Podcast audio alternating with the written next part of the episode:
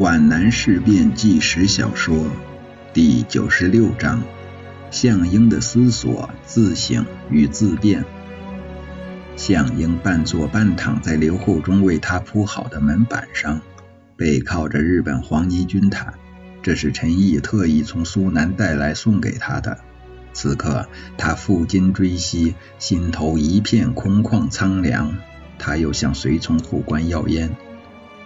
袁国平自羞自愧，无言对机关和部队进行任何思想工作，最感孤独。他蹲在房角的一盏马灯下，埋头写着笔记。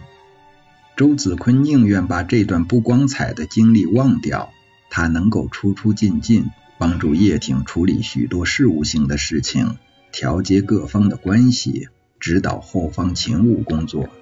关于作战，他避免过问。全权委托给参谋处长。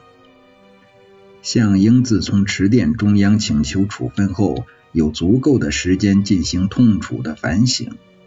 但是这种反省需要外力的帮助，需要辩论，需要澄清，需要有个公正的结论。项英无法一身兼任原告与被告双方的辩护律师，他的内省往往是一种自我辩护。百步坑七个小时的马拉松会议显然是贻误了战机，可是责任在谁？由于西出高岭没有出去，似乎反证了叶挺打星坛的主张是正确的。其实也并不如此。项英不断的吸烟，库房外的一切仿佛属于另一个世界。他的强毅的脸上又渐渐升起庄严肃穆的神情。他的脑目上，历史法庭正在展开激烈的辩论。三个小时的思索当然是非常混乱的，如果加以调理，就非常清晰。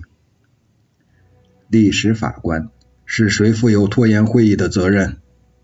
叶挺的辩护律师当然是项英，他是会议的召集者、主持者，是他挑起了无休无止的争论，与会者皆可作证。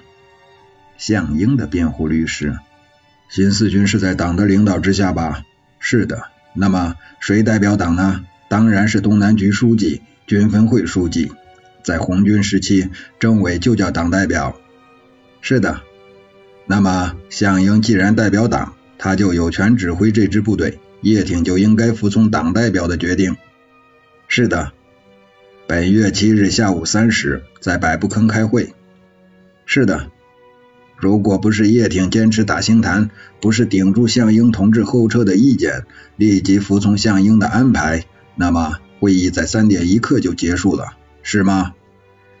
就算是吧。这就带来了三大好处：第一，早停止攻击就避免了过大的伤亡；第二，白天后撤就避免了混乱；第三，黄昏后接敌，拂晓进攻，高岭就有拿下来的可能。那就不是贻误了战机，而是抓住战机了。那么攻击星坛是军分会决定的，叶挺应该坚持。本来是三路会攻星坛，后来只有一路到达，这是改变攻击星坛的第一个理由。原来设想星坛一攻即克，结果久攻不克，这是改变攻击方向的第二个理由。至于第三、第四种理由，百步坑会议上都已经讲了。可是。最后证明后撤是错的呀！如果是三点半后撤，也许就是成功的。后撤的被动局面是会议延误了七个小时造成的，未免强词夺理了吧？这是有理的。七个小时的会议，既然可以说是贻误了攻击星坛的战机，为什么不可以说是贻误了偷袭高岭的战机？对西出高岭的贻误还不仅仅是七个小时，而是在时间价值的差异上。不懂。因为夜晚十时决定后撤是最不利于撤军的时刻，白天到达高岭又是最不利于攻击的时刻。叶军长习惯于北伐的打法，自然要坚持强攻星坛。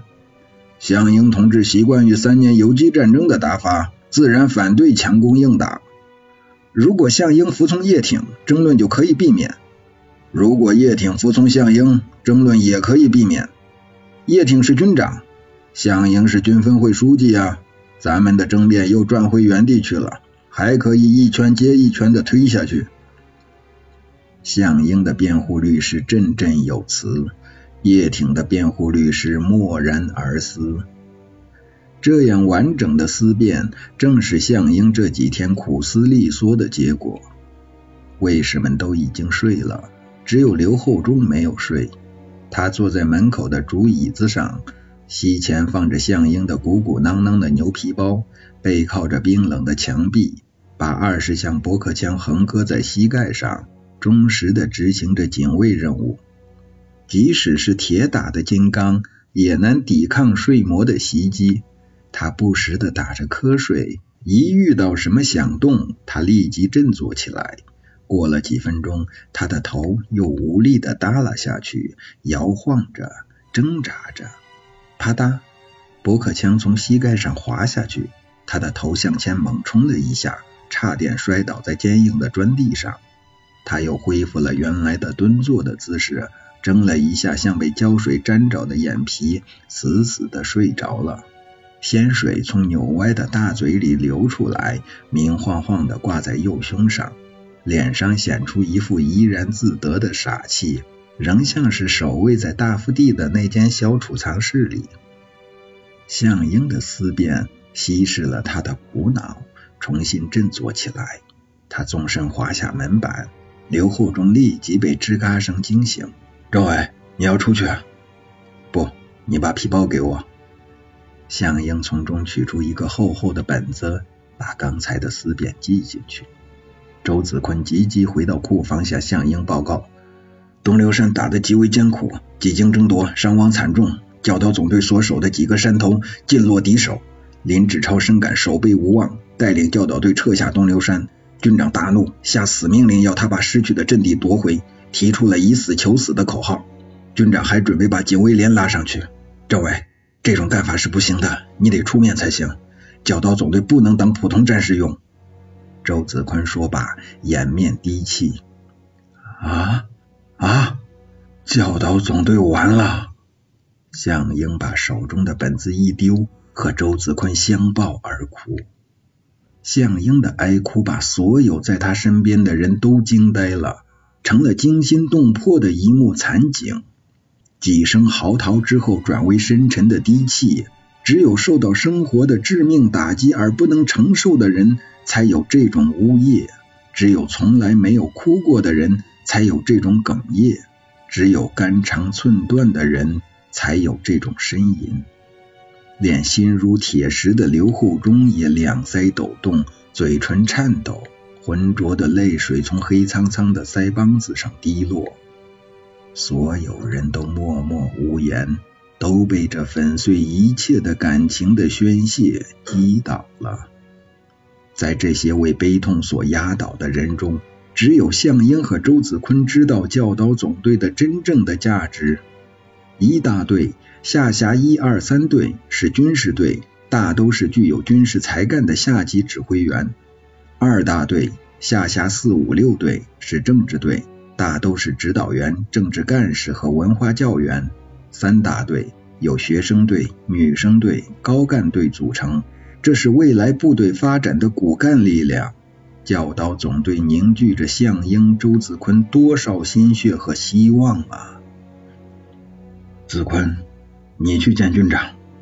项英的声调像是乞求，就说大兴坛的问题是我错了。